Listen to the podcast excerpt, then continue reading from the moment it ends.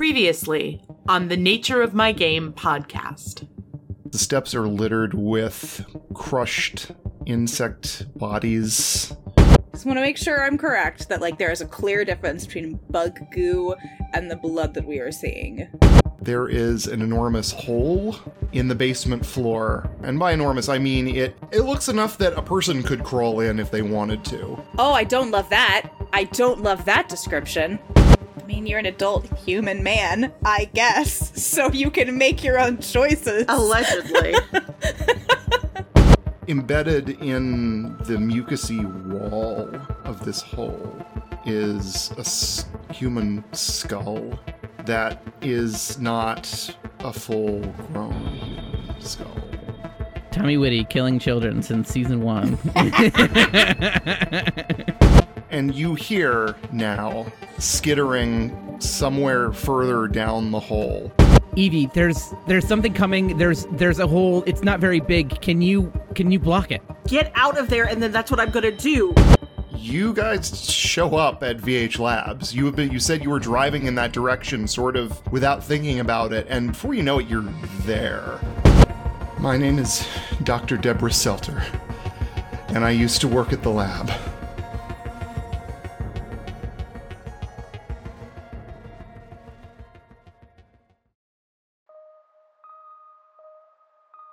Los Angeles, California. October 5th, 2005. Don't fucking lie to her. This had been a bad idea. Evie Younger knew that now. She had spent the last hour watching Althea Belmont, psychic to the stars, hold court backstage with the staff of the Bellamy Breyer Show. Althea was the centerpiece of the daytime talk show's spooky October showcase. She predicted the future for audience members and made outlandish predictions for the year to come. If she was wrong most of the time, well, let that be its own lesson. Althea was roughly Evie's age, somewhere in her mid 30s, but felt older. Her presence was calm, reassuring, and more than enough to command a room. Althea had arrived at the show on her own, and she was all she needed. Evie had shown up with the paranormal investigation crew she sometimes worked with. They had been the ones to convince her to take the appearance on the nationally syndicated talk show. Well, specifically, it had been Quentin Shelley, the group's unofficial spokesman, and the only person other than Marion Hathaway whose opinion Evie ever deferred to.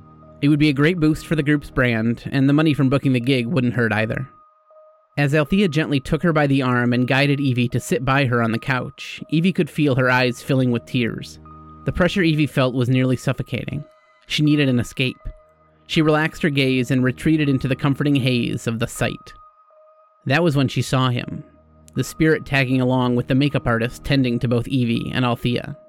The outer edges of his form rippled like water when a stone skims across it, but his center was clearer. Evie wished it wasn't. She could see the bloat of a body that had been submerged for far too long. Little spots, too, where something had picked at the skin. The only aspects of his appearance that seemed untouched by degradation were his eyes. They were big and green, just like the makeup artist's. As Evie returned her focus to the room, she heard the young woman asking Althea about her cousin who had gone missing. He had disappeared months ago while on a solo cross country road trip. She didn't usually believe in psychics, but she was desperate for answers. Althea barely started in on her response. Her cousin was alive and well. He had taken a detour and gone off the grid to help recenter and find himself. When Evie broke in, What was that? Althea asked while looking about, her voice gentle. It didn't take long for her eyes to fall on Evie. Everyone else was already looking at her. I said, don't fucking lie to her, Evie repeated. She pulled herself together to try to project a confidence that might rival Althea's. He's dead. The girl sobbed. Althea's eyes steeled, and she drew the girl's head to her chest, comforting her. Your gifts are immature, Althea insisted. An old version of him has passed, perhaps, but he is born anew. He will return to his family soon. All versions of him have fucking passed because he's dead. He's at the bottom of a fucking lake, or. Evie tried to conjure the spirit away. Her heart started to race. She started to twist the ring on her right hand, a gift from her great grandmother. She's a performer, sweetheart, Evie heard Althea explain to the girl. She and her lot, they trade in ghosts and horrors. Evie felt like tearing Althea apart. She turned to give the psychic another piece of her mind, but as she did, she came face to face again with the decaying, waterlogged corpse of the girl's cousin. Evie screamed and stumbled backwards. From her right, a security guard tried to grab her arm and caused her to jerk in the opposite direction. She tumbled to the ground. Evie felt a sharp pain shoot across the length of her right arm. In a reflexive attempt to stop herself from falling, her arm had reached out for something to grab and caught on the sharp edge of a production trunk. The gash wasn't that deep, but enough to draw blood. The bright red liquid was the final push that sent Evie's mind falling too. The voice in her head, a voice that sounded like a distorted version of her own when she messed up, and like the comforting whisper of her great grandmother when she did well, sounded very, very much like her own right now. She was a fake. She was a failure. This young woman's life was ruined by the spectacle Evie had created, right or wrong. The voice didn't care that in two years they would find Seth Rodman's remains still in the driver's seat of his trunk at the bottom of a lake not far from the last motel he slept at. The voice demanded action. Consequences. Now. Unable to find any other implement to do the job, Evie dug her nails into the wound on her arm and started tearing at the flesh.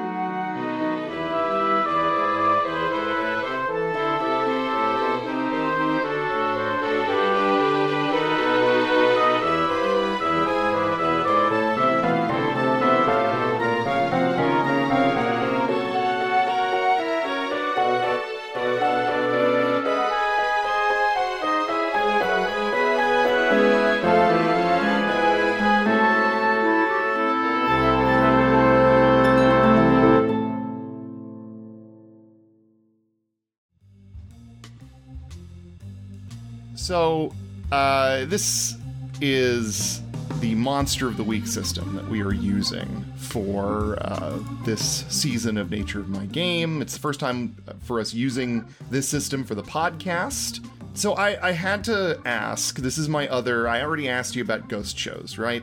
This is the other TV show question that I had prepared, which is Are there any monster monster of the week quote unquote style shows, your X Files and Buffy's and all of that sort of thing, that you enjoyed either in the past, currently? Are there any particular monsters from those types of shows that stood out to you as memorable? Something you liked as a mm. favorite? That's a good second question. that doesn't count, Eric. That doesn't count. it was different, slightly.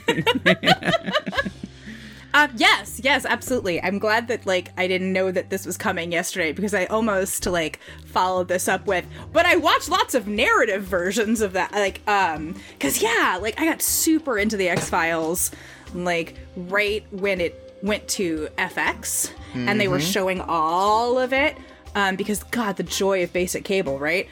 I binged it. and I was just super into it. Um, I like was really into the early seasons of Supernatural in a way that I'm not proud of, but I'm not gonna lie and deny that it happened. Um, but That's brave Yes. you. Yes. I know. Well, I was one of the weird ones who, like, when Castiel came in, I was like, "Puh, "He's stupid. I'm out," um, which is the exact opposite reaction of 95% of the people who watch. No shade to Castiel, a show I haven't watched, but you, even with that decision, you're not one of the weird ones I would qualify for the supernatural fandom.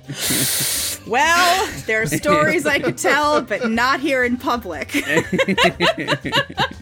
But no, I love all those shows. Like I was a huge Buffy person. I loved Angel. I loved any of that weird stuff. Any any monsters that you liked from those shows? Oh man, I nearly said it and then I didn't, Eric. it's I don't know, like I mean one of the things that I really loved about early Supernatural in particular was the way they could cull monsters and ideas of weird things from like different cultures around the world, which is like slightly appropriative, but also really fun and like kind of a really rad way to to have this strange adventure rather than like just sticking to one kind of thing.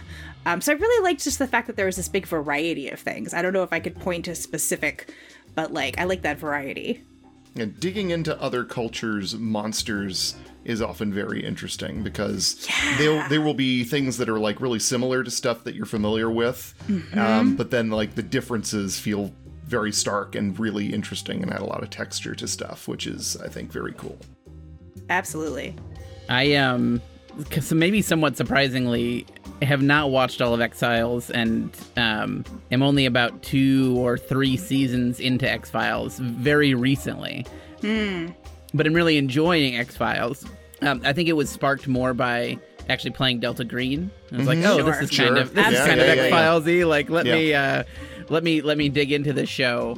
And so I, you know, really enjoying X Files for as far as I've gotten in there. I think I gravitate more toward their kind of continuity episodes, the ones that kind of, Yeah. you know, especially especially around the alien conspiracy. I do, I, I think I find those most interesting. But you know, the the monster of the week episodes are also very fun. Um, think there was a. I, I actually think this episode is like usually ranked really low on X Files episodes, but there was like a Skinwalker kind of episode, um, which I actually I really enjoyed. Also, the one that when they're up at the like, it probably wasn't this, but like the North Pole, like oh, the one that's uh, like the thing, kind of. yeah. That was very I love a bottle episode that maybe that's not a traditional bottle episode, but I love a I love a very self-contained story, um, and so Yeah. that one is fun. Yeah, yeah. I also have to say, so I haven't watched a lot of other ones. I haven't watched Buffy. I haven't watched Supernatural. And this is such a weird thing, but I really disliked Scooby Doo when I was growing up. um, but only because my cousin, who I'm very close with, he's the best man at my wedding. Um, you know, we grew up together. Loved Scooby Doo. And so when we were kids, he always wanted to watch Scooby Doo, and I got so sick of it that I'm like, no, I don't want any more Scooby Doo. I hate Scooby Doo. Um, I feel like I should like Scooby Doo, but I just I have such a bad connotation with it that that Scooby Doo is also out for me. You you could be one of the rare Scrappy Doo fans, which Oh would my be the ultimate way to show how much you hate Scooby Doo. Mm. Yeah, I've watched. I mean, also I've watched. I think like maybe three or four seasons of the X Files. Uh, I it, I did it in like a binge right after I graduated law school and was unemployed, and I haven't Prime time for binge. always. um, and I don't know, like I and I did like it. It's one of those things I always want to go back to, but I'm just like, oh, am I gonna have to start it over again? And Mm-hmm. Yeah. I would say Yeah. anymore, I'm not that much of a binger. Uh, and other than that, I did watch Buffy when I was younger, when it was like still like when it was on, like in its original run. But I don't have a lot of recollection of it, and I think I don't really end up watching a lot of those kinds of shows because uh, I'm a baby. And if anyone, if a character I am vaguely attached to dies, and that's what happens in those shows, I get very sad. So, uh, very easily, it's embarrassing. So, I don't, I don't tend to gravitate towards those kinds of shows, even though I do l- like it. I like the concept of the paranormal and things like that. But I mean, I've played video games, you know, that deal with it. But just, I don't know. I don't know. The shows just it, when people die, it makes me sad. I think that's very fair. That's I totally did fair. remember one. I did remember one other um, thing that's like vaguely that's kind of in this vein that I that I feel like I need to share that I loved. Did any of you read the Bailey School Kids books when you were a kid? Mm-hmm. Yes. I'm So, like, familiar. No, not I don't know that. I read them, but I know them. The like uh, vampires don't wear polka dots Yep. and like oh, uh, okay, yeah, Yeah, I've yeah. heard of these, but leprechauns don't I play never read any of them. basketball and things Yeah. like that. It's like it's four kids at like an elementary school, and they always suspect that like someone vaguely in their or some adult vaguely in their orbit is like a mythological creature, and then it gets debunked. But then right at the end, it's like, but actually, Yes. maybe they actually are this thing. They were. Um, and it's amazing. And I love Bailey School Kids, and I'm in the process of trying to collect Bailey's Is School that Kid why books you named your for my Oh daughter my Bailey. gosh. Unrelated I naming, love uh, it. but I love Amazing. this. Oh yes, Incredible. unrelated. Eric sure. Lore drop No. right here. or was it in keeping with the theme? Right. Oh my gosh. This is I- why. Uh, oh, so, no, go oh ahead. no, I was gonna say I hadn't thought of those books in forever, but yes, I definitely read all of those. they're so good. They're so good. they are. Uh, here's why this was a bad question: is because I don't actually have a good answer for this for my own question that I'm presenting. Uh, I uh, didn't watch a ton of X Files. Only saw Buffy here and there. Uh, the one that sticks in my memory is the weird like cyber demon thing that exists. like it was like in the Yeah. internet. And I was like, yeah, it was. oh, this is okay, sure, sure. God bless very 90s. like, yeah, I was gonna say very '90s in the internet thing. Like, okay. And then I did, fascinatingly, have having not watched much X Files, I did watch the X Files movie, which is like the capstone of all of the X Files. Like that's the end the of one the where narrative. Mulder and Scully almost kiss? Yeah, that one, that one, and like not it's not really a spoiler to say like that whole thing only deals with the whole alien conspiracy stuff. Right. Like Very much. it's not a monster of the week thing, obviously. Nope. It's like it's about the narrative that the X-Files was building. And having been exposed to very little of it, went and watched it in like ninth grade or tenth grade or whenever it was out, and was Yep. like, huh, okay. How is it? Is the movie good? I don't remember most of it. I remember Okay. pieces. I think they reference And uh, yeah, it in I the next re- season of the show, I think I so you do remember have to watch. Okay, I think I re- yeah, I remember it being fine. That's that's all I remember. I remember a scene where Mulder is like Mulder, Scully, whichever one of them. One of them oh is Oh my like God. at a like a You're playground where like there's a playground set up and they're like looking and turning over pieces and they're like this sod was laid recently. Like this is a cover up. like it was just about how it was a cover up for Feels like that was shit. Mulder. It's always a Probably cover-up. Mulder then, yeah. Mulder's the man, Scully's the woman. Yeah, that was probably Mulder then. Yes, I, I legit don't remember who said it, but like, yes, they were like investigating this site. Anyway, I, I find it fascinating, right? That like I think they made three total X Files movies, and like one of them was very alien centric. The second one I have no memory of. the third one I went to see, and it was actually pretty darn successful because it was far after the show had ended, and they just went back to the idea of a monster of the week, and they were just like, okay. "We're just gonna solve the thing." Nice. And like it was just like getting to see your old pals Mulder and Scully like do what Doing they do really thing. well again. Mm-hmm. It was nice. They there was to like two other people who watched it in the movie theater with me. Like I don't think it did well financially. we have to get But it was- together it was for good. one final mission, oh, one last job. It's the good stuff. But then they but then they they rebooted the show, right? So that came after the third movie. right? Yeah, Oops. exactly. But I think the reboot of the show was fine also, right? I honestly I didn't finish it. I was a little underwhelmed, All right. but that's okay. enough. I feel like I didn't All hear good things from my X Files friends. So, speaking of X Files, friends. Oh friends, boy. Oh, boy, here we go. have to? I'm so Uh, scared. we have our three investigators Kurt, Evelyn, and Marion. They have been uncovering um, these insect attacks that have been occurring, uh, including one that was covered up, clearly. And they have found a connection to a local lab called VH Labs, private research company. They ended up driving there late at night. It's 1 1:30 in the morning at this point, probably close, closing in on 2. And they were outside the labs discussing breaking into the lab to find out what was going on. And just as they were getting out of the car to pursue this particular plan, well, a certain woman showed up, acting like she was pointing a gun at them, and it turned out to be one Dr. Deborah Selter, whose name has come up already as being part of these experiments, um, along with the Dr. Kenwick. And she revealed who she was, and that's where we kind of uh, cut off last time. So she's standing there, still very nervous. She still has her hand in her pocket, although at this point, I think everyone has figured out that she does not have a gun. She's sort of like, and and now Finger it's gunning it. it's not pointed at like it, it's kind of down at her side. I think she's sort of understands that this she's not selling this particularly well. and she's standing there, and she has just said, "I'm Dr. Deborah Selter. I used to work at VH Labs. What do you do?" Uh, I w- want to jump in. Evie's st- kind of like still in the car, half out, like maybe the door's open. Can I use telepathy to read her thoughts? Sure, Hmm. sure. Love that. Because Yeah, absolutely, you can. she's acted kind of like, oh, maybe you know she's not with it, but I, the the ghost of Yeah. Martina just told me that you know Selter and Kenwick are. Mm-hmm. Mm. Sure. Yeah, yeah, yeah. So- Um, is there? So, wh- what specifically are you trying to do in reading her thoughts?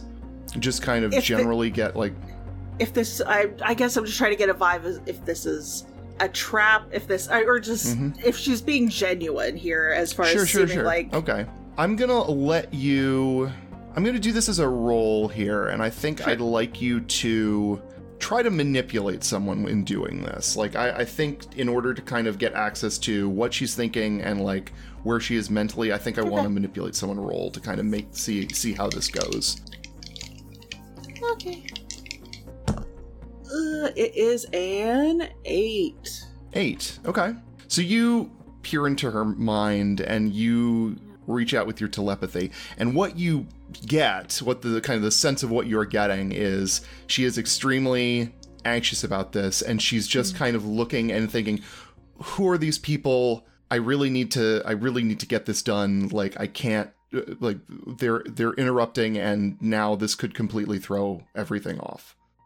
I do I get any kind of sense of like what we're in, what we're interrupting or You I think you have a vision sort of um because it's telepathy, it's like thoughts and sort of like kind of like sense of what they're thinking about and you just see that she like she wants to break into the lab. That is also Okay. what she is doing or what she is here to do. Like she's trying to get in. okay. Con- perfect. Um, so I think it, we left Kurt, and he had his hands. He had dropped the baseball bat, and, and had, had had his hands kind of raised up in the air. And I think he was trying to figure out what to do when Marion got out of the car and seemed very kind of nonchalant. Um, She knew first that the gun wasn't real, and so I think he just kind of looks to her pointedly and kind of like keep going, right? Like whatever it is that you're doing, keep Cool. going. Okay. I will also let you know, by the way, that um, just kind of as a keeper, I, I'm just making a kind of a blanket keeper decision here. Uh, because, Kurt, you tried to um, use a move on her that did not work at the end of the last session, as you recall. Um, that is going to carry forward with the rest of kind of the immediate situation. Insofar Okay. as you tried it, it didn't work. You feel like it's not good, like you won't be able to do it again. Or Yeah. She she will be able to resist if you try again, at least in the immediate situation. Just so you're sense. aware of that. Okay. Um, as I recall, she said to us that like there there was something that was giving us the strong impression that like she didn't she had quest like there was something like she was approaching this not trusting the lab. Um, I don't recall what she said exactly. Well, Does anyone remember? She had said that she had been she had been fired from the lab. Okay. Cool, Right. cool, cool. Okay.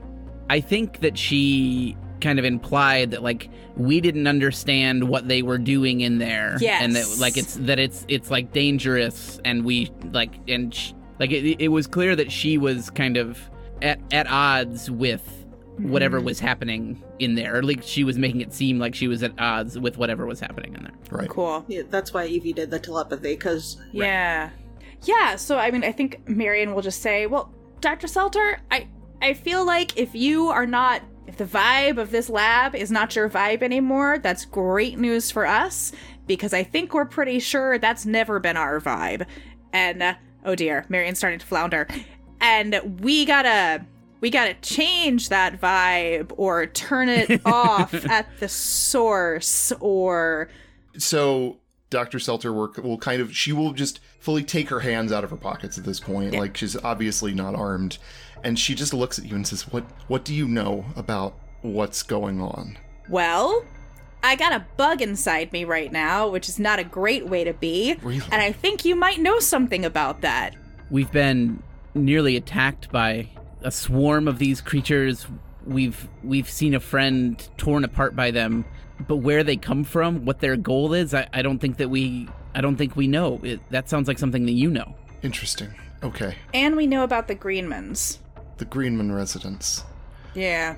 That was because What's of left of it? that was because of an insect attack. And she there's a Oh, bit of a yeah. question in her voice, and she's There's lots yes, of we wolves. were we were nearly attacked there. she nods. I suspected as much. I didn't know for sure, but I suspected as much. All right. Well, I'm afraid. I'm afraid much of this is is my fault. I uh, I was working with Dr. Kenwick, um, and the two of us were working on genetics with insects, creating a. Well, the idea was to create a, a new universal uh, pollinator, an, an insect that would be resilient, could be used world over, especially with issues with declining bee populations, uh, extinctions of other insects. I mean, this could become a real issue in the future, and we were working on an insect that could be put anywhere on Earth and, and serve as a, a passive pollinator for any any uh, of the various uh, trees and grasses and flowers and everything. And well, that's my understanding of what we were working on. We began to increase the resiliency of the insects so that it could, survive multiple environments. Dr. Kenwick wanted to push it further. He continued to insist that we needed to increase the resiliency, add on um, genetic abilities for self defense, incorporate more uh, of the sort of, um, I don't know, sort of hive instincts of colony insects and animals. And uh, I think, I think I understand that now that uh, Dr. Kenwick was working the entire time towards something uh, much different than my understanding of the project. I mean, I, I learned for sure at a certain time, but I thought perhaps he had changed after an offer of money, perhaps, but I think he's been working on this for quite some time, and I just didn't understand the true nature of what was happening. Eventually, he started to uh, incorporate additional things that I did not agree with in the direction of the project, and at that point, I, I threatened him.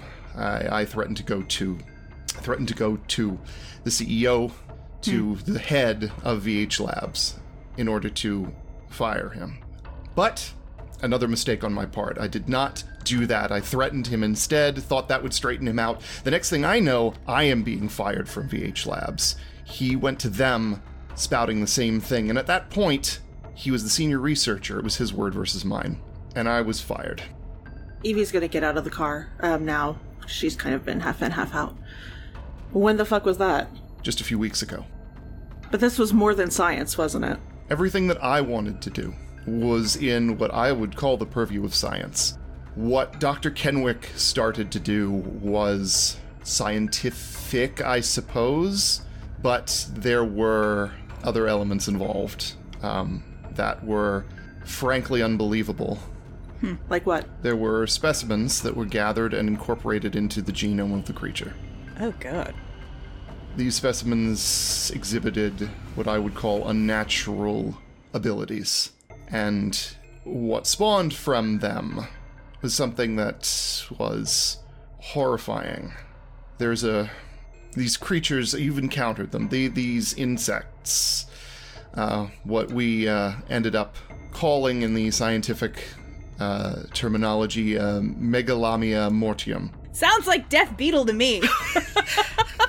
They're, they are not just a new species, uh, an entire, not just a new genus, but an entirely new order of insect. Oh boy. And there is a queen of these insects, and she is uh, horrifying. Dr. Selter, I don't understand.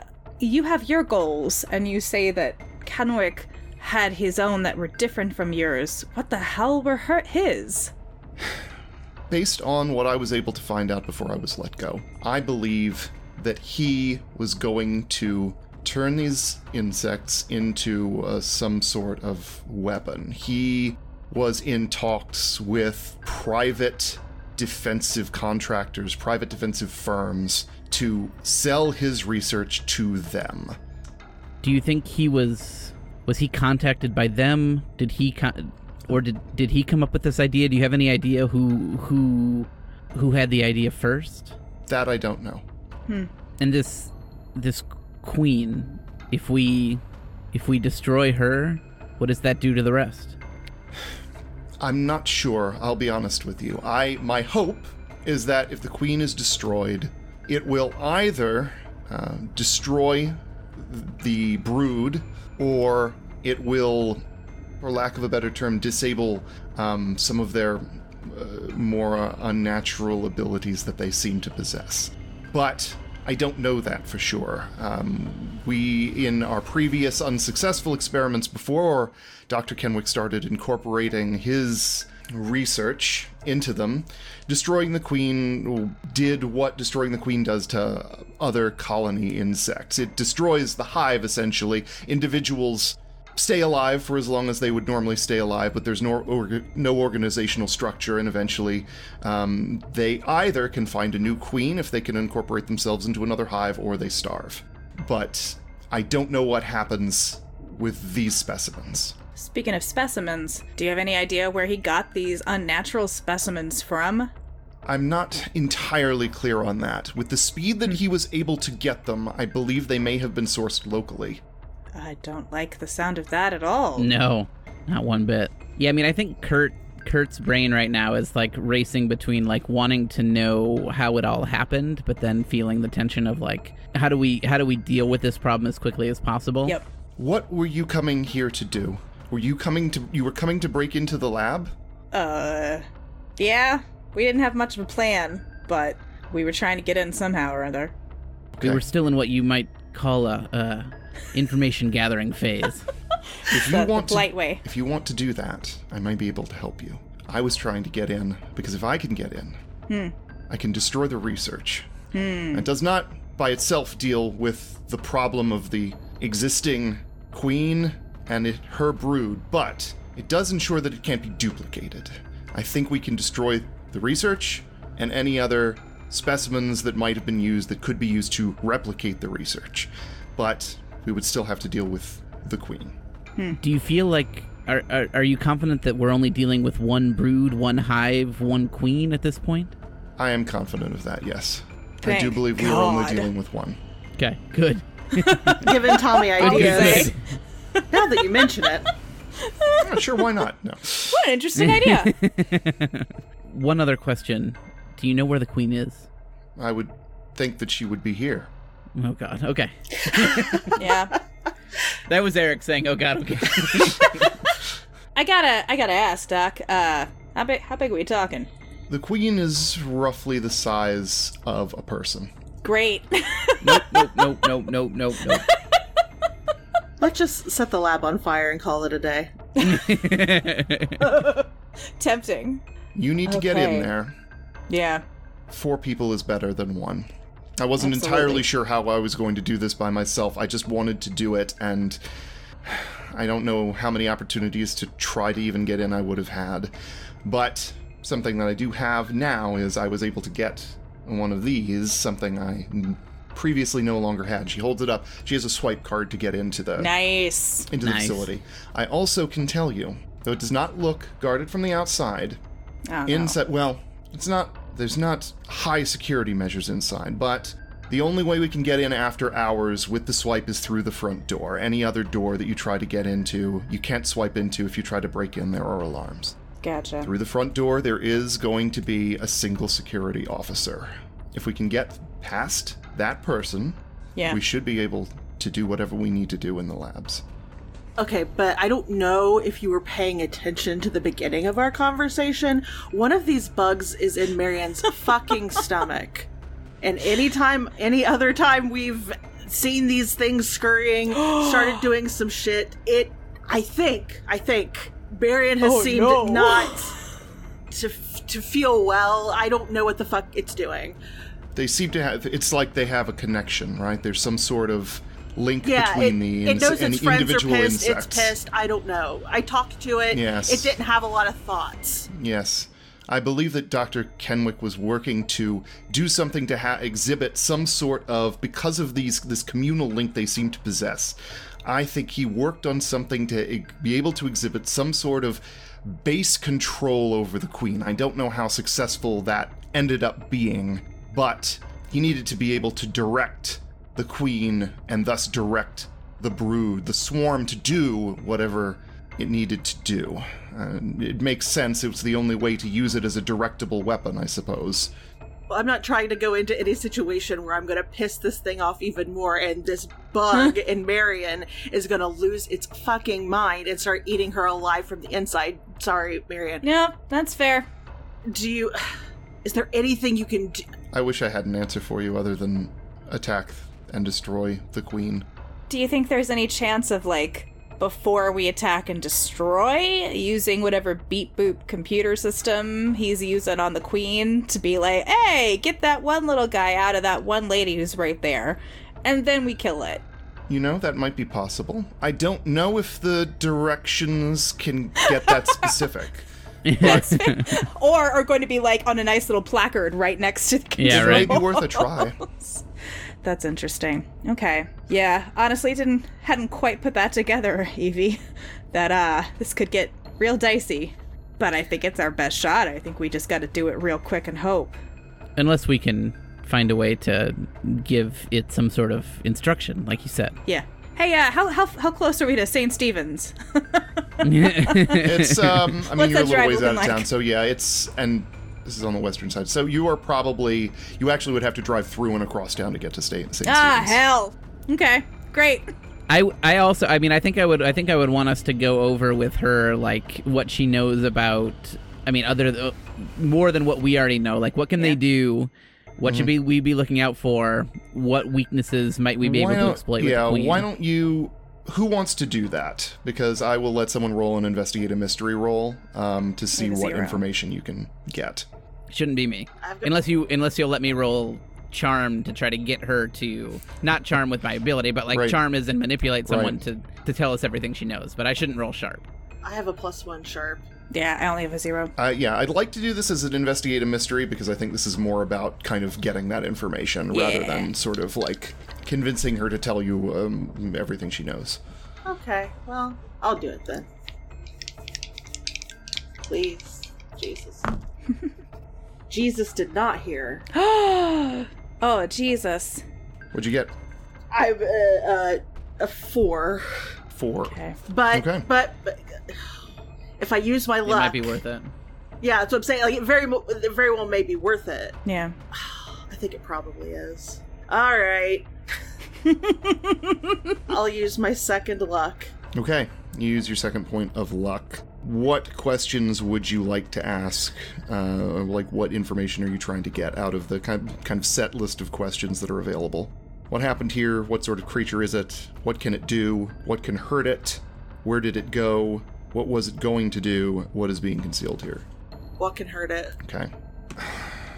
So, I know that the the the insects themselves are resilient but susceptible to any sort of normal uh, way that you might kill uh, a small creature. I mean, they can be crushed, uh, they can be um, burnt, uh, cut in half, whatever. Any of those types of things. Um, the queen. The queen may just. It, I mean, you may just need to really focus in on the queen to kill her. I don't really know. I, the problem is that Dr. Kenwick made these creatures particularly resilient. And so it may simply be a process of trying to um, do as much damage as you can as quickly as you can. Yeah. So do I ask other questions from this list, or Oh, that's right. That's true. I forgot. With a hmm. 12, like in the extended rules, that that is a possibility as well. You can list and you can ask one more unlisted. question right with Yes. 12 Yes. Okay. Is there anything that these fuck? I mean, clearly, as she holds up her hand, which I mean, gnarly also from the dish shard, but also from the bug piercing her hand. Like we know it, they can hurt like a son of a bitch. Are there any? Is there anything else that they can do? Is there anything else that the queen can do that you know of? Do they have any other forms of attack that maybe we just haven't fucking triggered yet? Hmm. Have you encountered a swarm of them yet? there was at the Greenman house there was a swarm that was coming we blocked it Impressive. Impressive of you to get away from them. Very good. I if they swarm something, I mean, they can Dr. Kenwick shortly before uh, I was fired um, would throw live animals into Oh. Yep. the Yep, yep, enclosures yep, yep. with the swarm and um, Like They would- mealworms, but worse. become bone uh, in seconds. That seems Shit. bad. Here's a quick question. oh, So, Marion, in the trunk of her car, has a crossbow and some armor. How far away is the Salt and Pepper Diner? Because I left all that stuff in my Um, trunk. I would say There the was Salt no and Pepper time. Diner um, is probably about 15 to 20 minutes away. okay. Ugh, is it worth a delay to try and get that stuff? Yeah, I mean, I'll, I'll bring it up. I'll, I'll say, uh, so fun fact if we're about to go into beetle territory, or whatever the fancy Latin term was, Greek's more my thing, um, is it. Is it worth it for me to go and try to get some stuff that's going to help us fight it at this point? Because I left it all in my trunk. What do y'all think? Can I do the sight real quick to see if like there are more bugs congregating? If I can see more of the energy, if I can see like when we were out at um, Kurt's before in the big, I assume maybe was the projection of the queen that was talking to me to see if like there seems like this is growing since last time I looked. Yeah, um, you can go ahead and use the sight. Uh, da, da, da, which, yeah, I would. Now I'll let you use this one for free without an investigative mystery roll. Say, you I just you you yeah, I was gonna say you've done this before. So you close your eyes and you tap into the sight and open them. Everything's film negative. You look around. There there are sort of more. You're seeing a little bit more um, action, sort of underground. It seems like there's more of that sort of unusual energy that is moving. It doesn't appear to be a full swarm right now, though. It seems like it is just sort of the movement has picked up some, but it is not necessarily a huge mass. It's not like they're all like just a Yeah. steady stream I can see coming from town underground. No, not that you can see. The sight also only extends so far. yes, uh, yes, yeah, yeah, yeah. Okay, sorry. So she comes back out of it. I mean, there are more bugs than there were earlier, um, but there's not there's not a ton of them I can see. I don't, but I don't know. I don't know with with the bug already inside of you. I don't know if he starts up. I don't know how it matters because he's already inside. Yeah. Yeah, I mean, I think this is this is from Eric's perspective and not from Kurt, Kurt's perspective. But like, I want you, I want your character to feel comfortable going into a battle. Um, you know, to whatever extent that is that is the case. Yeah. But I'm not sure that in that like I'm not sure that the armor and the crossbow are necessarily essentials unless they unless you feel like they are. And I don't know, you know, I don't know the the quote unquote build of your character to know whether those things feel essential to you. That's fair. I mean, it, it'd be nice because, like, it's one armor. So I think, I believe that mm-hmm. protects me from, like, an automatic one harm. Yeah, it does prevent a single harm from anything that is like yeah, Yeah. from any attack. So The worst part is that because of my fortunes roll, I could potentially have a useful object ready. But, like, I think I have narratively backed myself into a corner because we just tore out of that diner. Like, I don't, I, I didn't bring anything with me. well, you didn't bring anything with you, but um, I mean, we there we can kind of narratively work it because of the way that that ability works, such that like Okay. if you want your useful object to be this evening, actually you were wearing your armor. that is okay. like we can we can say What does your armor okay. look like? Yeah, yeah. I what a mean, good question. your armor might be such that it is under your flowy like Yeah. you know your flowy clothes normally anyway, and so you are wearing it. That you know what? Actually, that is true because I haven't been attacked like in that way. I've been I've swallowed something and I've hit my head. Mm-hmm. So I feel like that actually p- could potentially work, and that would make me feel better. So yeah, maybe it's maybe it's that I'm already wearing the armor, and I I I don't go back for the crossbow. Okay, I will let that be. I will let that be your useful item if that's what you want to use it on. Okay. Okay. I just had a, a weird vibe this morning where I was like, you know, better, better, Yeah. better So maybe off. maybe Marion instead of her concern about going to get the armor is just thinking about the crossbow and kind of does the Yeah. thankfully I have this and shows maybe there's like Yeah. Mm-hmm. a leather armor or something like that, some kind of protective layer that she has on. Yeah. So I think while all of this is going on, Kurt will say, um, you know, I I don't know how helpful I'm going to be in bringing down this this queen, but I do think that I might be able to get us inside. I, you know, a lot of the a lot of the people that work out here, they're members of the community. I there's even a chance that I know the security guard. Why don't you all let me go see if I can get us in, Doctor Selter? I feel like you're just going to raise more alarm bells than you know by your presence than than you would by staying here. So let me see if I can get us in, and Sure. we can go from there. if you can get in, then the, the, the other rest of us can follow you. Um, I know the lab very well, so I can. I'd like to be there to just be able to guide and tell you where to go, so we can get the get the research, get rid of it, and then do what we need to do to dispose of the queen. Let me go speak with the guard and see what I can do. Okay, she hands you the swipe to get in. Mr. Man about fucking town. That's Evie under her breath. Yeah, yeah, Loser. yeah. um, all right, so Kurt, so Kurt is just gonna confidently march to the front door and swipe in. Okay, you swipe in, light goes green. You pull the door Oh God, open we're and doing walk it. in, and there is uh, a man who is behind a desk, sitting there. He's wearing a security guard's uniform, and right now he's snoring. you just hear the. And as once the swipe goes off, though, and you kind of walk in, there's you, oh, uh, um, uh, excuse, uh, sir, sir, um, sorry, is is can I see uh, an ID, a, a lab badge ID, please? And you can sign Is in. is that different than the uh, is that different than the security it is card? different than the security card, yes. Okay. Um, do I recognize this person? Um, I a Grant don't. High graduate. I would say you don't necessarily recognize this person. That they. Uh, it doesn't necessarily mean that they aren't from around town. Just that they are not someone you have interacted with with any frequency.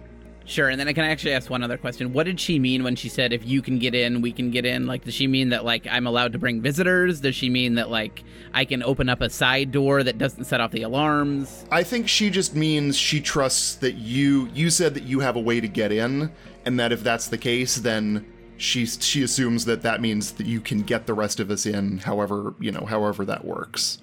Okay. All right, so he's gonna he's gonna start walk. Kurt Kurt starts walking closer to the security guard. He holds up the the swipe card mm-hmm. and says, "Yeah, you know, I I'm I'm really sorry. I I I left my ID at home. I drove all the way out here. I just I need to I need to pick something up in the lab. You know, I I I've got some people here with me. I I need to show them something. They need they need to look over something. Could you just could you let us through? I, I've got the security card." And I would like to use I would like to use my ability on the like, Yeah. can you let us through? Sure, roll for it. Come on. Uh, that is a six. Six. it's a fail. Yep. I'm not going to use luck. Okay, sir. No, we can't. I. I'm sorry. You know, there's there's a procedure that I have to follow uh, that uh, I can't just let you in uh, with sight unseen. I mean, we, we we have we have policies here. You should know that if you work here, sir. I would need to see an ID, and I would need you to sign in so that you're registered as having come in. I can't let you through uh, without an ID and without you signing in. As he's saying that, Kurt is kind of slowly moving towards him. Okay. Okay. Principal on the move. Does he react at all as I like get closer to him?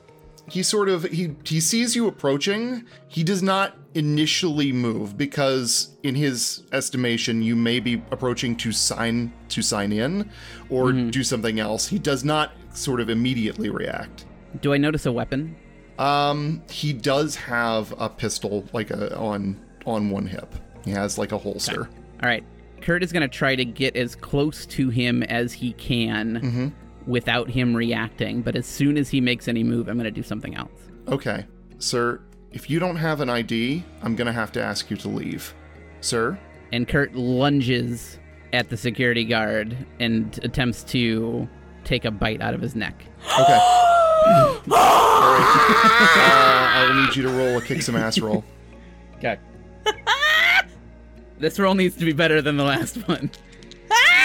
Uh, let me make sure. I, know. I think I'm a plus one, but Can we see this, by the way? How close are we? I don't think so. Damn it! I'm gonna say, yeah, you can't really see this occurring. There are like there are glass front doors, but it is like it's one of those like back. it's dark and it's a little further back situation, so you're not quite able to see what's going on. Um, I rolled an eight. Rolled an eight. Okay. Um, so in that case, uh, there are there is uh, a price to pay to get you know to get this Yep. successfully off. So um, you do get towards him, but he is able to draw his gun quickly. Um, and he fires a shot off. Now, the, now everyone outside would hear the shot. Yeah. Um, and and Doctor Selter is immediately just like, "What? Oh my god! I- What's happening?" And the, the bullet hits you. This would be uh, this is a two. I think a pistol is considered a two harm close weapon, so I'm going to say Okay. two harm. And for the record, my teeth mm-hmm. do four harm. Yes, you actually fully take a bite out of this man's neck, and he you you kill him. He Okay. it rips his throat out, and he gargles. Blood just sort of erupts from his throat, and he tries to kind of scream. And there's this gargled yell as he collapses to the ground. I will also need you to make an act under pressure roll. And then I've got a thing whenever that is done. Eight on the act under pressure roll. Eight on the act under pressure roll. Okay, you're going to need to do something to resist your urge right now. what is it that you do? I will also, if you want to just give in, I will give you that as an option, but otherwise, you have to kind of make a choice about how you will resist. I don't think that he can resist. Okay. At this point, I think it's been he's been doing too much resisting, Okay. and I think this I think this ends up being being too much for Okay. him. All right. Uh, just the, through the shock and the violence, your eyes kind of go. The the whites turn black, and your pupils go red, and you drop to your knees in the blood of this man, and just start like biting into his neck, drinking the blood out. There's blood on your clothes. Um, you're just in sort of like a feral state, feeding. Uh, Marin, what would you like to do? So here's the thing.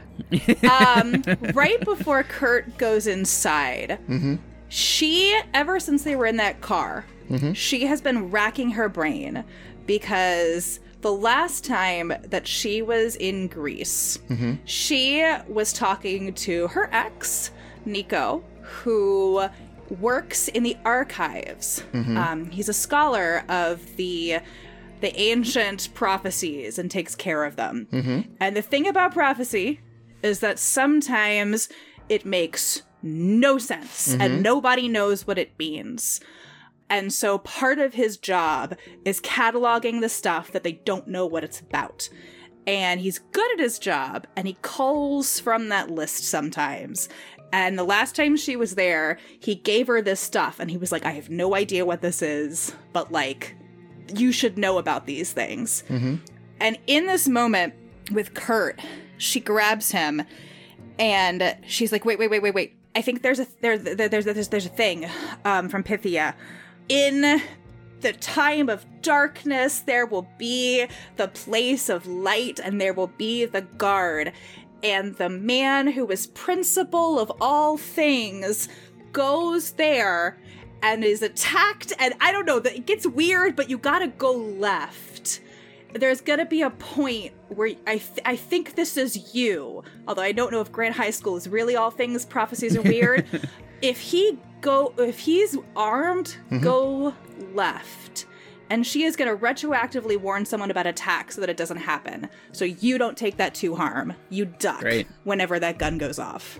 Okay. that. Beautiful. Beautiful. I like it. I like it. Um, so, in this case, because uh, Marion has this ability um, and had uh, these um, these prophecies that have been read to her, that she has read, that have been told to her by members of her sect, etc., she conveys this to you as I think this is something that's about to happen. So, in that at that point of attack, when he drew the gun, you were able to move with a, almost uh, a sort of supernatural reflex as well, and the bullet just buries into the wall back behind you. Um, you still then Yeah. bite this man's throat out and then drop to your knees and start uh, consuming you, blood. buddy. but you did avoid the harm. Thank you. Um, so so one other one other thing. So because I rolled an eight and not a fail on the act under pressure, mm-hmm. what I think Kurt would like to do in Yes. that moment where he's like he he's like trying to fight giving in. Mm-hmm. he- what he what he would what he would like to do mm-hmm. is kind of knowing knowing what it looks like to give in, to give in and try to kind of get it over with quickly. You know, in the hope that he can do it and come out of the state before the other three of them decide to react to the gunshot and come running up. Okay. What are the chances I can make that happen? Um, I would say when you give in to feed, you know you are aware that you have to give in for at least a little while. Just it's Yeah. just part of your nature. So you don't know how much time you would have in order to like. They're good. Uh, I'm about to ask them what their reaction to hearing the gunshot Yeah. is, and and the what your one saving grace here is you have the one swipe to get in here, and that door is locked again. it goes, it closes, and it goes red. You have to swipe in again to get in. Good point. So, you know, you that may buy you enough time. Okay, cut to outside. Gunshot from inside. That I is sprint. clearly hear, heard. What happens? What do we do? I, I run as fast as I can. Okay, Evie is Um, not as fast as Miriam, but she is right after. okay, and and uh, Doctor Selter will do the sort of like I'm confused. I don't know if I should be doing this or not. Like half jog behind you, like Yep. kind of holding yourself. Like I don't know if this is what we should be running towards this, but this is where these other people are going. Okay. Selter's a smart lady. You run up to the door. Red light is on, and you pull at it and pull at it, and it does not open. I'm gonna use magic to try to unlock it. Okay, roll Okay. for me, please. Dr. Selter's seen some shit, whatever. At this point, she's in. Ten. nice. Ten. Pop that lock. Beautiful. So That strange it works without lock. issue. Um, and you would like to open that lock, Yeah, put which we've hand al- on we it. have allowed previously as sort of a, possible effect. Yeah, from the magic. sorry, I just kind of went with it, No, like, no, it, because I think it it makes before. it makes sense that that's something that uh, you would be able to do. It's a relatively simple thing. So you grab onto the handle. Black energy kind of goes around and into the door, and it actually just starts flashing red and green, red and green, red and green, and then just the light just turns out completely, and you Love it. pull, and the door opens what the, the fuck? scene that that you see before you is as you walk in a little ways down this hall to this desk is just back behind the desk kurt is kneeling in blood. I think they catch you literally as you are starting to come out of it. So mm-hmm. but and i think i i think this might have to be the the the moment where it becomes obvious because i think you you kurt you are in the state you hear the the footsteps you turn and your eyes are still black and then they go back to your normal and you come out of that state of feeding but you are there kneeling in this man's blood like having just been over his neck mm-hmm. and i think they Yep. saw the eyes change While Yeah. before we really like go into it, I mean, after I do the thing, can I tell Doctor Selter like, fucking stay here? Who knows? what the- We'll we'll come back. We'll come back. Just can I try to convince her just to stay at the door so that okay I, okay uh, whatever you take care of whatever situation and then bush, come I don't and then come just- get me and then come get me yes, yes, yeah, okay, okay, okay. So that. Marion walked in. Like she she didn't wait for anything. So she definitely gets a great view. So I think Kurt, his mind, I think his mind goes almost completely blank when he's in this feral state. Like when his eyes are black, I think his eye, his mind, he almost doesn't remember anything. When he comes out of it, he almost doesn't remember anything that happened as part of it. But he's so used, you know, this has mm. happened so many times over the course of his life now that this is, he knows what it's like to lose that time and then to come back. And he hears them come in, he looks over his shoulder and sees them. And I think he's unsure of what to do and just like looks at Marion, specifically at Marion, just to see like, can I get any read on what her reaction is here? I think like as first she ran, right? And then she Mm-hmm. had to pause.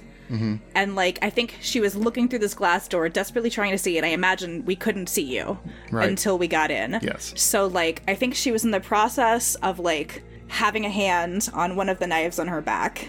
And but she was waiting to draw it until she knew what was going on. So I think when she sees Marion knows exactly what she's looking at. And her hand's at her weapon still, but it's still not drawn. And I think she just sits there or stands there and just says, Coach, why? And that's where we're going to end our episode for now. Yeah, well, vampire principal! you are a Bailey's whatever book. That's right, I have a vampires Bailey's can't be principals. That's actually uh, no, it's their teacher. That's the man.